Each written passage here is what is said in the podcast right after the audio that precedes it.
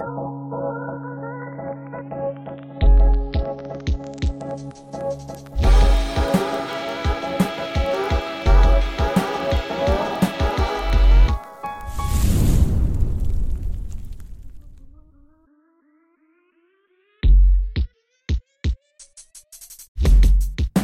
and welcome to In Her Lens with me, Nadine Reumer. This podcast centers underrepresented voices in film and television, and this season I am specifically delving into climate justice and filmmaking. Who is working at this intersection, and how are they shaping new, essential ways of making stories? We are kicking things off this season with journalist Liana DeMasi. Liana, who uses they them pronouns, is a journalist, filmmaker, copywriter, and author. Most of their work centers around climate, queerness, and the human condition in response to both. Their work can be found in the Boston Globe, i-D Magazine, and Atmos, the latter being where I came across their article titled The Environmental Cost of Filmmaking. I think it's easiest if we start out by me reading out a little blurb from this article. So, Liana wrote, Open quote. In 2020, Chloe Zhao released Nomadland. Large portions of the film are shot in South Dakota. Reds meet yellows and browns for miles and miles. The land dips and rises in succession. A grandiose yet humble offering that serves as a backdrop throughout the film, almost like its own character. Then, if you're like me, you consider what's on the other side of the camera the diesel run generators, trailers, and transportation vehicles, as well as the accumulation of waste left behind by film productions. Indeed, more often than not, filmmaking harms the very land it works so hard to encapsulate. From hundreds of thousands of miles in airline travel to far flung locations, to generators that keep equipment and trailers running for days on end, to food waste from feeding an entire cast and crew multiple meals a day, the requirements of keeping a film set running are taxing on the environment. Close quote. So I think you can understand by those words why I wanted to get to know the writer who wrote them. In this episode, Liana and I talk about how we talk about climate in fiction and in nonfiction. Liana talks about their perspective on journalism and its role in the conversation, we consider the words that we are choosing daily, or have chosen to until now, and how these continue to shape how we interact with each other and with our surroundings. We talk about the importance of on screen representation in legitimizing identities and crises. Liana also touches on the morality and the ethics of storytelling in a time of complete environmental meltdown. Liana to me is both inspiring, grounding, and they have a beautiful way with words. I hope that you will find this conversation both interesting and useful. So, without further ado, here is Liana DeMasi.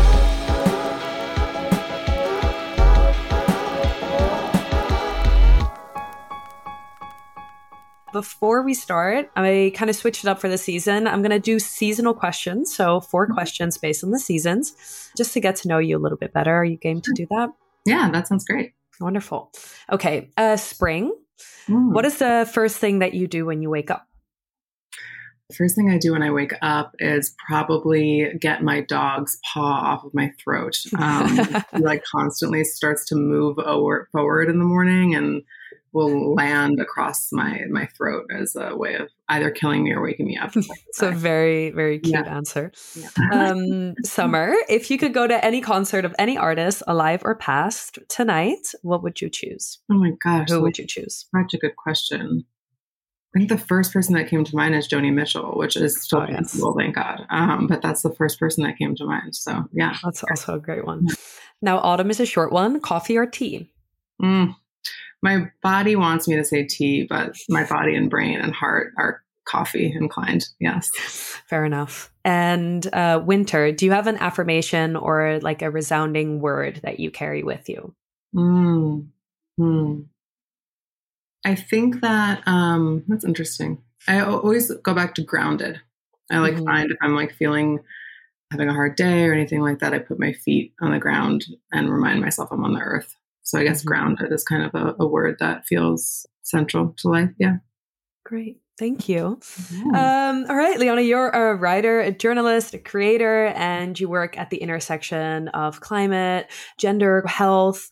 I first came across one of your pieces in the online platform and the biannual magazine Atmos.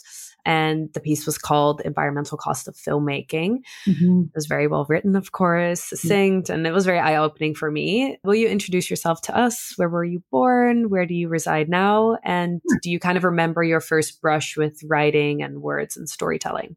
Yeah, sure. So, yeah, my name is Liana DeMasi, um, is they, them pronouns. I was born in Westchester, New York, which is just outside the city. It's like 45 minutes. Everyone calls it upstate, but it's it's not upstate. I will um, show you a map, and there's a lot more upstate above it. But I live in Brooklyn now. I've been in the boroughs for about, I to say five, but that's not true. About 10 years.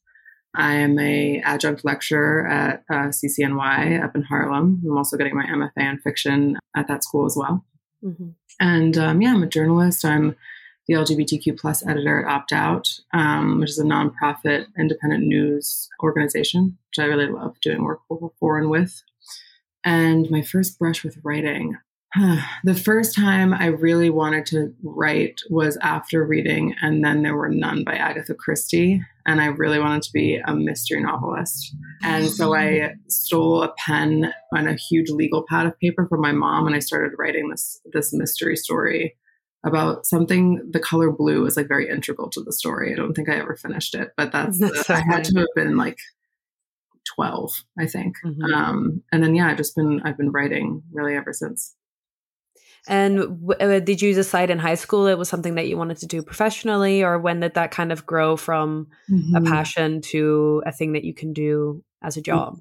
Yeah. So I originally went to school for forensic psychology and really wanted to this is going to be so, so funny to say because I'm like very much like ACAB, but like I, I really wanted to be an FBI agent. And so I wow. really wanted to, um, but specifically in the behavioral analysis unit. So I went to school for forensic psychology for a while. And then I just realized that it wasn't, it wasn't really what I wanted to do. I was uh, majoring that and majoring in political science. I dabbled in the idea of being a lawyer for a little while, but I like hate the logic end of the LSAT, and I just like couldn't. and I was like, well, "You all you want to do is write. Mm-hmm. Why can't you just do that?" And I think that I invalidated it for a long time because I mean, writing is a precarious place to be. It's like, you know, you either, some months are really good and other months you're just like, how am I ever going to survive in this capitalist mm-hmm. society we live in while writing? Mm-hmm. Um, but yeah, I made the switch my junior, the second day of my junior year. I called my parents and I was like, I'm switching my major to English and but I'm still going to graduate on time. And so I just like overloaded my schedule and worked really hard and then yeah and then that's kind of the the trail that that went down for a little while i kind of want to get us in this conversation it's all like imagery but unintended but kind of from root to bloom sure. um, because i find journalism and writing such an integral part to the climate conversation in film and television because there's reflection on screen, there's reflection mm-hmm. post viewings, and such a need for conversation around how things are created and why things are created. So, this is a very big question, but what is your definition of journalism? Oh, what's my definition of journalism? That's so interesting. I actually had a conversation two days ago about the fact that I think journalism is really shifting especially with how politicized everything is, especially when we consider climate change, especially when we consider LGBTQ plus rights. You know, people's our our lives, all of our collective lives, are on the line um, with climate inaction, and the LGBTQ plus community's lives are on the line every day, and their humanity is trivialized every day. And so, I think that to be a journalist in this time span, and time and space rather, means that it's not you can't really exist and be unbiased. Like you have mm. to take a stand. And and i think also taking a stand is is entering into factual zones as well. I mean it is like you know taking note of the science all of those things. But i think that we're no longer in like a seeing both sides scenario. Like you can't be mm. like well climate deniers say this this and this and but climate activists it's like climate deniers are denying what's happening and their their viewpoints I'm, I'm, so sorry are just no longer valid in the in the scope of things. Right. Um, and neither like the, what the new york times is doing with with uh, trans coverage is tr- uh, like truly despicable mm-hmm. um, it's not a, a both sides scenario you can't just be like well are are trans people people or this person says they're not and it's like we can't be feeding the disinformation campaign. And I think for a long time, journalism has just been very much about like, you have to be unbiased. You have to like show exactly every side of the coin. And like, yeah, you can say that there are people who are transphobic, but you can't call them, you know, you can't shine them in a light that's other than what they really are. I think it's a disservice to queer people, trans people, everyone really. So yeah, I don't know if I really answered your question, I guess, but I think that journalism is about moving the needle forward with truth at the center and mm-hmm. people's humanity at the center as well, and not just like the the both sidesism of the story. Yeah, no, that's what I was going to ask you next as well, because you know, I think power is just a small word for it. The the ability to shift the the social, the political, the economic discourse. That's that's what journalism allows is that or has that power to report fact in that using language and you wrote an article or a piece about this as well about gendered language and how we're it's like so ingrained and so beaten into the binaries and rooted as in duality the us versus the them how does writing about subjects or choosing the words like how do how does how do words legitimize or delegitimize people's experiences and people themselves? Mm, that's a really good question. Yeah i mean i think that i think so much of that comes down to who's telling the story. I think that we don't give marginalized folks the the mic enough um, michaela Coel actually had a really good speech. I'm going to forget where she gave it. I want to say it was at BAFTA, but it was in relation to giving the marginalized writers a chance to tell their own stories in film and television and not just bringing them on because you need to like meet some DEI initiative or something like that, um, or just to get their story out of them, but not giving them enough credit or enough of the reins to really tell their own story. I think that putting the truth out there means, yeah, letting people tell their own truth. You know, it means interviewing people that are directly impacted by the story you're telling. I think that, yeah, I just think that people who are experiencing these things, people who are marginalized, need to be telling their, their own stories and need to be at the forefront of that. And then in that way, language legitimizes the experience. Yeah. No, I think what you said earlier on as well about the choices eh, that were made in journalism or in writing in general with trying to stay neutral or whatever that means or seeing mm. both sides is there is use of language that innately erases some uh, somebody's experience or somebody's reality or or a person or a thing right. so i think that that is a, v- a very dangerous and a very precarious line that so many news organizations and so many platforms have fallen off of mm-hmm. how does your identity and your life experience how has that shaped who you choose to chat with when you're working on a new piece and mm-hmm. the subject matters that you're interested in? Uh, being a queer, non-binary person who writes about those subjects, my brain space is just always around like who can I chat with in this mm-hmm. community directly. But also my brain switches to okay, how can I get other people thinking that way as well? Which like the article you were talking about about gendered language. Yeah. Thinking a lot about I was writing a piece about abortion rights and how screwed up the adoption agency is, or industry is rather, in relation to abortion rights. And I was just reading article after article and, and like listening to podcast after podcast of just, you know, women giving birth and just the absolute gendered language of all of that. Mm-hmm. And thinking like, okay, this is going to be at the forefront of our media cycle right now. This is impacting so many lives and we're not including all of the people that it's impacting. And so, kind of thinking about okay, how do we shift that and how do we make our language more inclusive as a whole, as an industry? I also think that when the climate is considered, talking to more Indigenous people, talking to just BIPOC people and people who have had land stolen, have, have built this country, and just again putting marginalized people at the front, right? Because I think that what really is happening is that we're not the systems that have existed uh, now are, are what's causing our demise. And I think that not centering people who have been oppressed through that process, um, especially as we consider like how we can make those shifts and changes to a better place, is yeah a disservice and also just not telling the, the full story so just constantly right. trying to think about like how to center those those groups of people mm-hmm. in the conversation about climate i think there are certain terms and ideas that need to be established and i think you would be a great person to help establish them because mm-hmm. we're hmm. probably going to drop these words a lot and also they're used flippantly in society the biggest one being capitalism mm-hmm what is capitalism and how do hmm. we live in capitalism?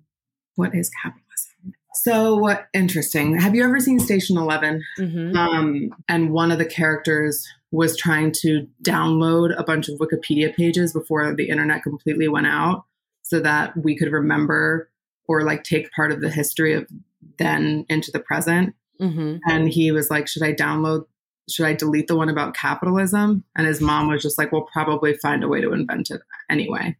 And it's like really stuck with me. Really interesting. Capitalism is the uh, economic uh, structure that us Americans have chosen to um, build our entire country upon, and also is the active oppression of, of most people, of marginalized people. Without marginalizing folks, we cannot capitalism cannot exist. Um, like free market is is just like such a ridiculous term. I think that yeah, capitalism centers profit over people and centers white cis straight folks, men in particular, and Oh yeah, I don't know. I mean, I could go on about capitalism for yeah. a very long time. It's like the it's the beginning and the end of, of us is what capitalism is. I think. yeah, it is that like in complete and utter inherent and explicit extraction. Mm-hmm. Yes, it's extraction. Full stop. Yeah. Yes, exactly. It's just like it's it's allowed for us to view the earth as a product and mm-hmm. as a as a resource not in the way that we view it as having splendor or mm-hmm. being beautiful but a resource as one that we can use at our whim and will and then discard when we're done with um, in the same way that we do with so much if something's broken we don't fix it anymore we just buy a new one on amazon yeah again with also with language the us versus them like i can't succeed if you succeed oh, that yeah. con- right. insistent competition. Totally. Coming back to yeah. free market and all of that. Yeah. Then there's, I might pronounce it wrong, Anthropocene yeah. hit it off. What what is that time frame? Yeah, so there's different time frames that we have existed in, we as people, but even before us, like the Jurassic period. I'm blanking on almost every other period that we have existed in um, right now, which is bad. But um, the Anthropocene is kind of like a, an official, unofficial, like many people in the climate space use it. It is recognized, but kind of to be decided whether or not this era that we're in will really be recognized in such a way. But it's saying that the current era of climate that we are in has been created by human activity. Really, like our our as agents, like as mm-hmm. catalysts, as right. geological agents affecting yeah. all the physical right. processes. Culture, mm. I think, is a, also alongside yeah. capitalism a big word that, oh, like culturally we're dealing with this, or the culture is something that we throw around a lot. Mm-hmm. What are the things that you you think are a part of, of that word?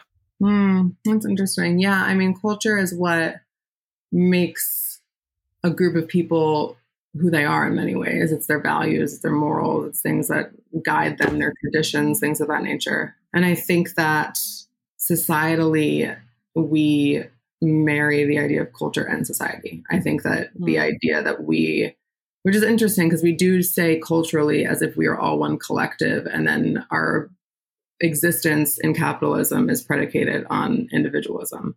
Right. Um, and so it's interesting. We do group us together in ways that are not always accurate.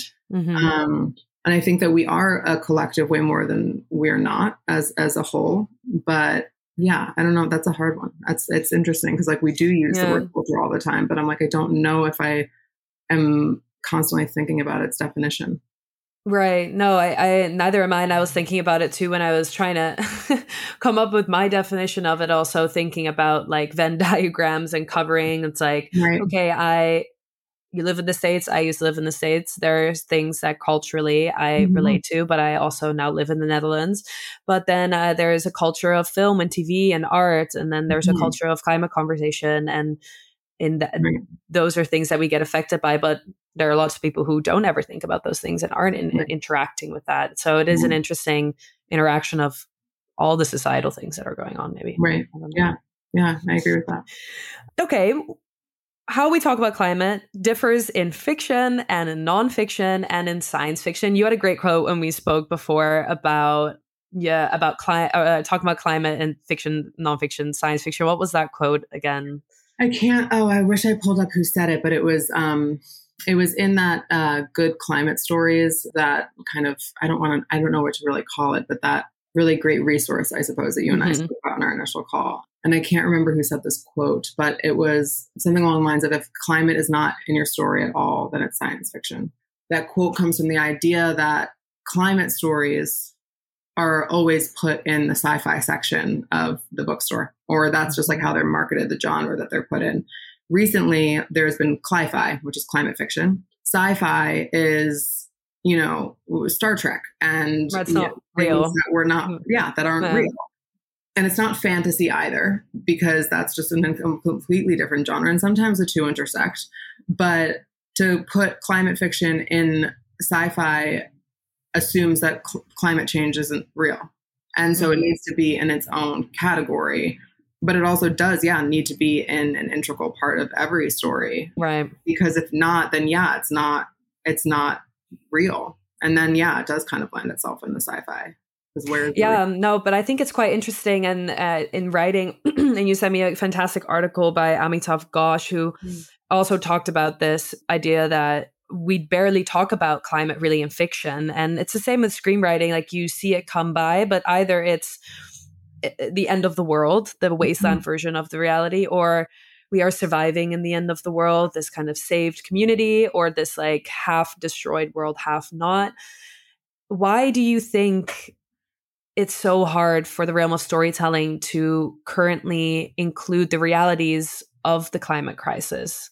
I think because it, I think because of cognitive dissonance, mm. I think that being able to realize the severity of the issue is really hard for people. I, I recently wrote a short story that I got critiqued in a class, and it was about a father and son who had both committed suicide as a result of climate change as a result mm. of like an activism being like i can't fix this and and thus i am only adding to the problem and i, I right. wrote the story because of a few people who had killed themselves by fire as a form of protest two in the states i think one i think one man was in prospect park and then the other one was on the steps of the of congress and so i just got kind of inspiration from their their actions mm. and then it was the rest of the story was about the the mother and the and the sister who were left behind and kind of their reckoning with that. And people commented and they were like well i guess i, I kind of wanted to see a little bit more about like why what was so bad. And like there was thing there were things in the back of the story like little itty bitty details like about the water running brown and about there's like this really weird and creepy scene where someone's smoking a cigarette and throws it on the ground and a child eats the cigarette. And there's other moments of like right. the weather existing in like this really weird and dysfunctional way. And there's there's seemingly small moments, but they're all very present and real and happening right now. Mm-hmm. And and a lot of people were like, "Well, what's the what?" I just like guess I didn't get the severity, and I was like, "Well, that's the point. Like, no one really gets the severity because when it's going to be at the point where it's too late to do something, mm-hmm. like then you'll realize, but it's going to be too late to do something. So it's like now when we can kind of take stock in really what's not small at all, the changes that we're experiencing right now are, are pretty vast um, and robust. And I think that if we take a look at them now and start to really engage in change, then I mean, it would just like kind of take a lot of being present in that. I think it's it's I think it's really freaking scary. Um, and yeah. I think also writing about it is like, well, it feels so weird. Like if I write something that seems more minimal, am I doing it justice? Mm-hmm. And if I write something like a huge end of the world storm happens, am I going a little bit too far off base? It's like it's weird to try to in, integrate climate change into a story in a way that either feels seen and that like this is what's happening at present, but are you going to really be able to take note of what's happening? Or it's like the yeah the day after tomorrow or something like that, where it's right. everything is like, and then everyone's like, oh my god, wow, that's like so I guess that's what's coming. And it's like, well, it is what's coming if we don't really freaking, you yeah. know. It reminds me of, um, I think it's, uh, and this is just a bigger conversation on like trend culture and all of that. But like, even with that movie, Look Up or Don't Look Up, um, yeah, yeah. Same thing where it's like, okay, the end of, end of the world, sorry, spoiler alert, actually happens. Mm-hmm. And when a film like that comes out or a story like that drops, like everyone's talking about it. Yes. And then it disappears. Yes. And yes. I always wonder when it comes to talking about climate and writing about climate, climate, if it's because it's been so technically introduced to us. So mm-hmm. scientifically, is it because it has, you know, science behind it that people don't know how to practically imply it into work? Or mm-hmm. are we, like you said, scared to? Do we feel personally rough struggling with what our own role in it is because I mean that's like the whole conversation as well. It's like holding bigger corporations accountable versus the individual. And when you're mm-hmm. writing something, you are you might realize your own part of the whole mm-hmm. and maybe that's looking in the mirror that's too scary i don't know i just wonder what the driving forces are and why it feels so eerily quiet Mm-hmm. In every form of storytelling, it's happening, but it's not happening on the scale that you would think if there is a war. We see it everywhere. We're still watching First World War films, but we're not mm-hmm. watching climate films mm-hmm. in the same scale yeah. or production value. Yeah. And I also think that goes to show that we're, we are not a proactive people. We really love to look back and look at how silly we were. Um, and then we're like, remember that? Like, let's reflect on that a lot because we no longer can do anything about it because it's already passed. And I think that, yeah, I just, I mean, I think we're headed headed towards that, unfortunately. And also, mm-hmm. it's hard when you know you say it's true about Don't Look Up. I mean, we everyone was talking about it, and then it kind of went away. Mm-hmm. And I mean, that's just the nature of film and new, the news cycle as well. It's just like everything just gets circled around and goes and goes and goes. But I think that, yeah, there's just like a, there's a real cognitive dissonance to being able to really see what's going on. And I think that we feel like we need to be so over the top mm. when we show what's happening in order. It's like a, me- right, like the thing coming towards the earth to, to kill us in that movie obviously is a metaphor for climate change. So if like we show them just next to what we're trying to talk about, then maybe they'll kind of see it because we can't sometimes like the the viewer can't look at something straight on. Mm-hmm. Um, if they look at something adjacent, it becomes much more cathartic and resonates a lot more. And also, it's a movie, and it's yeah. so there's just like a there's a real disconnect I think between what's happening in the news media and what's happening in in film and fiction in terms of yeah like ownership about what's really going on mm-hmm. um because it is true like we talk about war all the time even in new, the news i mean obviously it's very important to be covering what's happening in ukraine right now and it's also we're experiencing so much across the globe mm-hmm. when it comes to climate change and the, the stories just don't get like positioned in, in the same way. And it's a huge threat. And yeah, we just don't cover it in the same way. Yeah. Let's turn to film and the discoveries that you made while writing your piece that I that I read that obviously I'll link everything in the episode notes.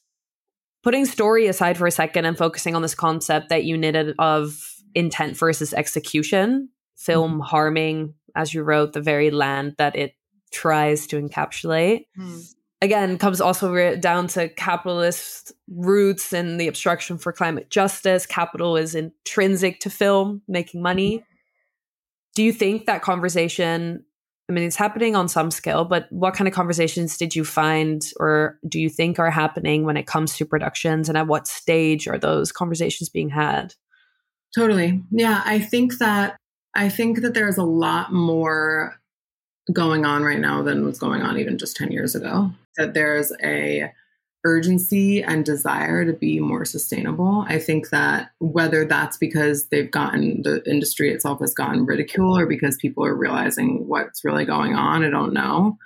But I do also know that there are people in the industry, whether they're talent or, you know, whether they're key grips or whatever, like from all stages of the industry who are climate activists. And so I think that being within the industry and having a voice and a say like that has helped change that that a little bit as well.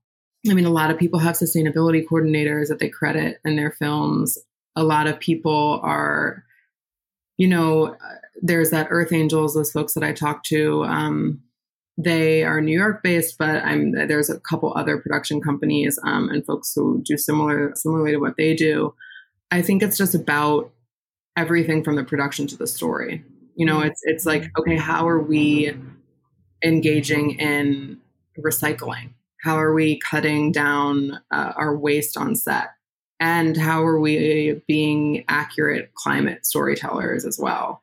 And just I think again going back to the truth of it right just like focusing on truth over profit which is so hard to do in an industry that is just absolutely built on profit mm-hmm. um, and that's really the thing about climate change too is like okay how do we make climate change profitable? How do we make green energy profitable? How do we make this marketable and enticing to switch our way of life into a way that's more conducive to our survival?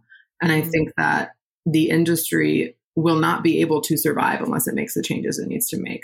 Um, and right. i think that it realizes that quite a lot I also think that COVID probably made took like a hit to that. There was just like COVID waste was just really, really intense in terms of like single use plastic coming back, in terms of, you know, health safety. But I hope that as we start to, I don't know, come out of that, if that's the thing we're going to come out of really now, you know, start to kind of be a little bit more conscious about about how we engage on set and, and the rest yeah. of the world too. Yeah. I think about the waste that was created during the pandemic. Mm-hmm maybe once a day and it is it is talk about single use things masks everything oh, like oh, yeah, i know. quite terrifying. In writing the piece more of like a background on your work your process as a journalist just discovering something like this or expanding on a sub- subject like this were people willing to talk to you? Is information readily available about things that happen on set or mm-hmm. how did you na- navigate that sphere? Like for example the mad max fury set if you want to touch on that for the listeners who don't know what I'm talking about. Sure. So Mad Max is just one of my favorite movies. So good, and it really does mm-hmm. deal with climate change. And yeah, so it's a, it's yeah. in this situation like the perfect example right. of like intent versus execution. hundred percent. So it's like it's a film that really deals with the not the end of the world, but what happens at the, after the end of the world, and and what society could kind of turn into and look like especially as like water conservation is considered, shot in desert. And so really eroded a lot of the land that it was filmed on during the process of filming.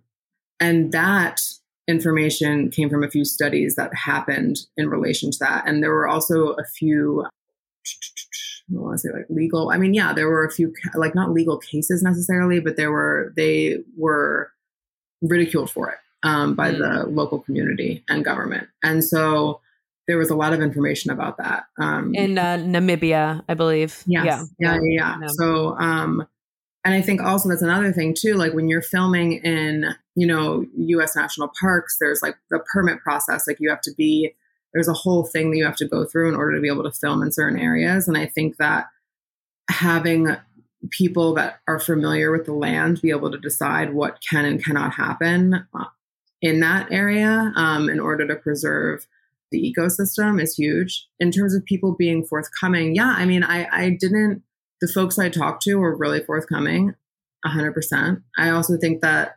certain productions are more forthcoming about their processes, especially if they're proud of the sustainability right. practices that they have. Right. And otherwise, you'll hear about mishaps because the local government got involved with what they were doing, right? Otherwise, it's not gonna. It's mm-hmm. it's bad for marketing, so it's not gonna like get leaked out intentionally anyway. Mm-hmm. so yeah, I think that yes, yes and no. I think that a lot of people are scared of not being at the forefront of the climate crisis right now. Which I, it's like at this point, it's like if it's fear that's going to fuel you, then like whatever. Just like if you're afraid that you're gonna, you know, people are going to go see your movie if you don't do it right, then like that's good. Like let that kind of guide you. But yeah, I think that people are kind of hesitant to you know fully let the uh, the doors open for people to come in and see things um, especially as they start to kind of still navigate what sustainability looks like on set. Right. And I think it's interesting what happened with with Mad Max like in the terms of morality and ethics and the morality of the influence of film of course as well. There are so many actors and creators. I think back to like uh, what was it called before the before the flood with Leonardo DiCaprio and then like you have a famous name, an important subject. Also big boom when it first came out. Yet there are other sides to that morality coin. Right. How do you view that? I think that people have a hard time with the news. I also think that we are existing in a place where the news is so hard to differentiate between fact and fiction. And so art is a really great way to reach a mass audience and get them thinking about something in a way that also provides relatability, entertainment, catharsis, like all of these things. So it's crucial and really important to tell stories. It's also really hard to do so in book form in the world that we live in.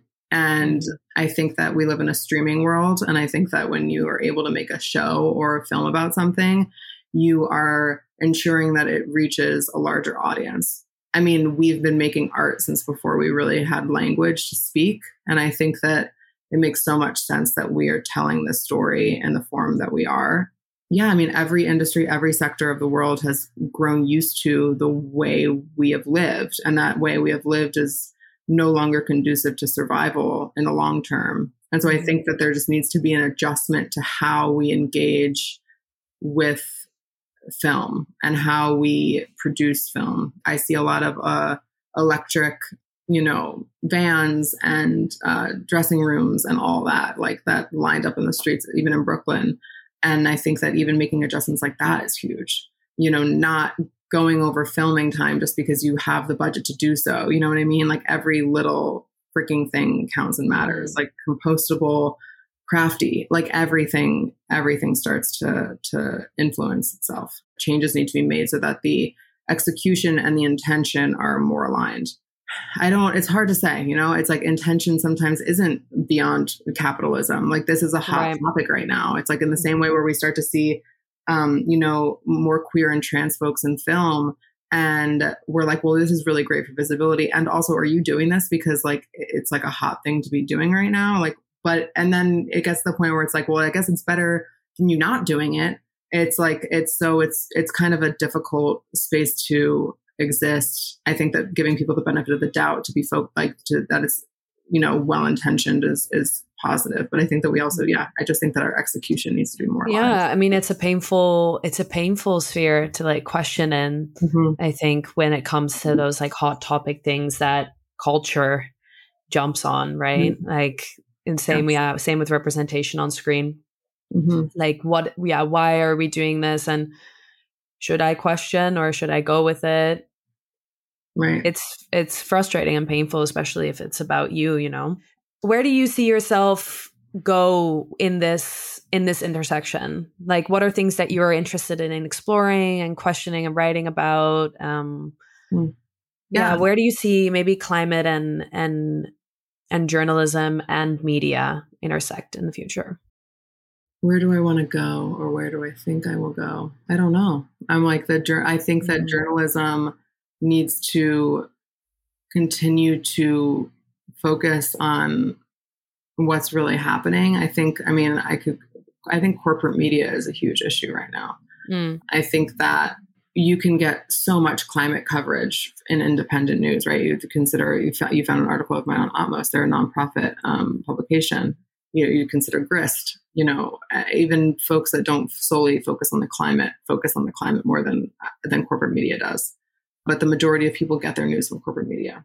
Right. Um, so I think that in the same way that the film industry, I just we we need, we need to destroy capitalism. Really, that's the that's the issue. We need to like decenter yeah. the idea that we need to make a profit. And so, you know, climate is really polarizing. And so mm-hmm. it's also no one wants there to be a war, right? But it's really entertaining to watch information about a war happen in the same way that we really like to watch war movies, and the same reason that we really like to watch horror or anything like that. Yeah. Um, it allows for a release and it's not happening to us directly, mm-hmm. us here from our computers watching something or from our TVs watching something. I think that, yeah, I think we just really need to focus on the truth, even if the truth isn't super profitable. But yeah, I just think we're doing a doing a major disservice to uh to not be centering what's really happening with the climate. Yeah, and like what you said about profit too, that where we see profit mm-hmm. is how we are now, you know, functioning in capitalism. And it's like maybe that's where we where the moving of the needle needs to happen more than anything. If if we are living in this in this system, you would think that the ultimate profit would be us living on a healthy planet. You would think, but I guess we don't have that perspective yet. Yeah, I guess, I guess not. Yeah, no. Yeah. Thank you so much for this conversation. It's yeah. truly so fascinating. Um, mm-hmm. To close, I would like to know what is something that you are looking forward to this year? I think I'm just excited to be more creative and mm-hmm. also figure out how to, you know, your last question, like how to kind of intersect that creativity with with journalism and with moving the needle. And yeah, just engage and be an active member of society that hopefully makes it so that we have a planet that we can live on and still make art on the planet that we live on. I think that that's like my biggest takeaway from this conversation is is that ability for us to be active participants in how we live in the system and that we're being taught that we aren't. Yes. But we are. And yes. by writing and by creating and by having these conversations, we can mm-hmm. do that. Yes. Yeah. We're just incentivized not to. uh-huh. Yeah. We have way more power and autonomy than we think we do. And we mm-hmm. are also another thing that capitalism does is makes us really freaking tired. So it, makes, it renders us tired. Yes, really, really tired. And so it makes it really hard to engage. But I think that the more we do, the more we realize we can do. So I think just being being kind of active in that and focused on that is is pretty huge. Yeah. Well, that is a perfect note to end on. Thank you so much, Liana. I really, really appreciate it. Thank you too. Likewise. Yeah.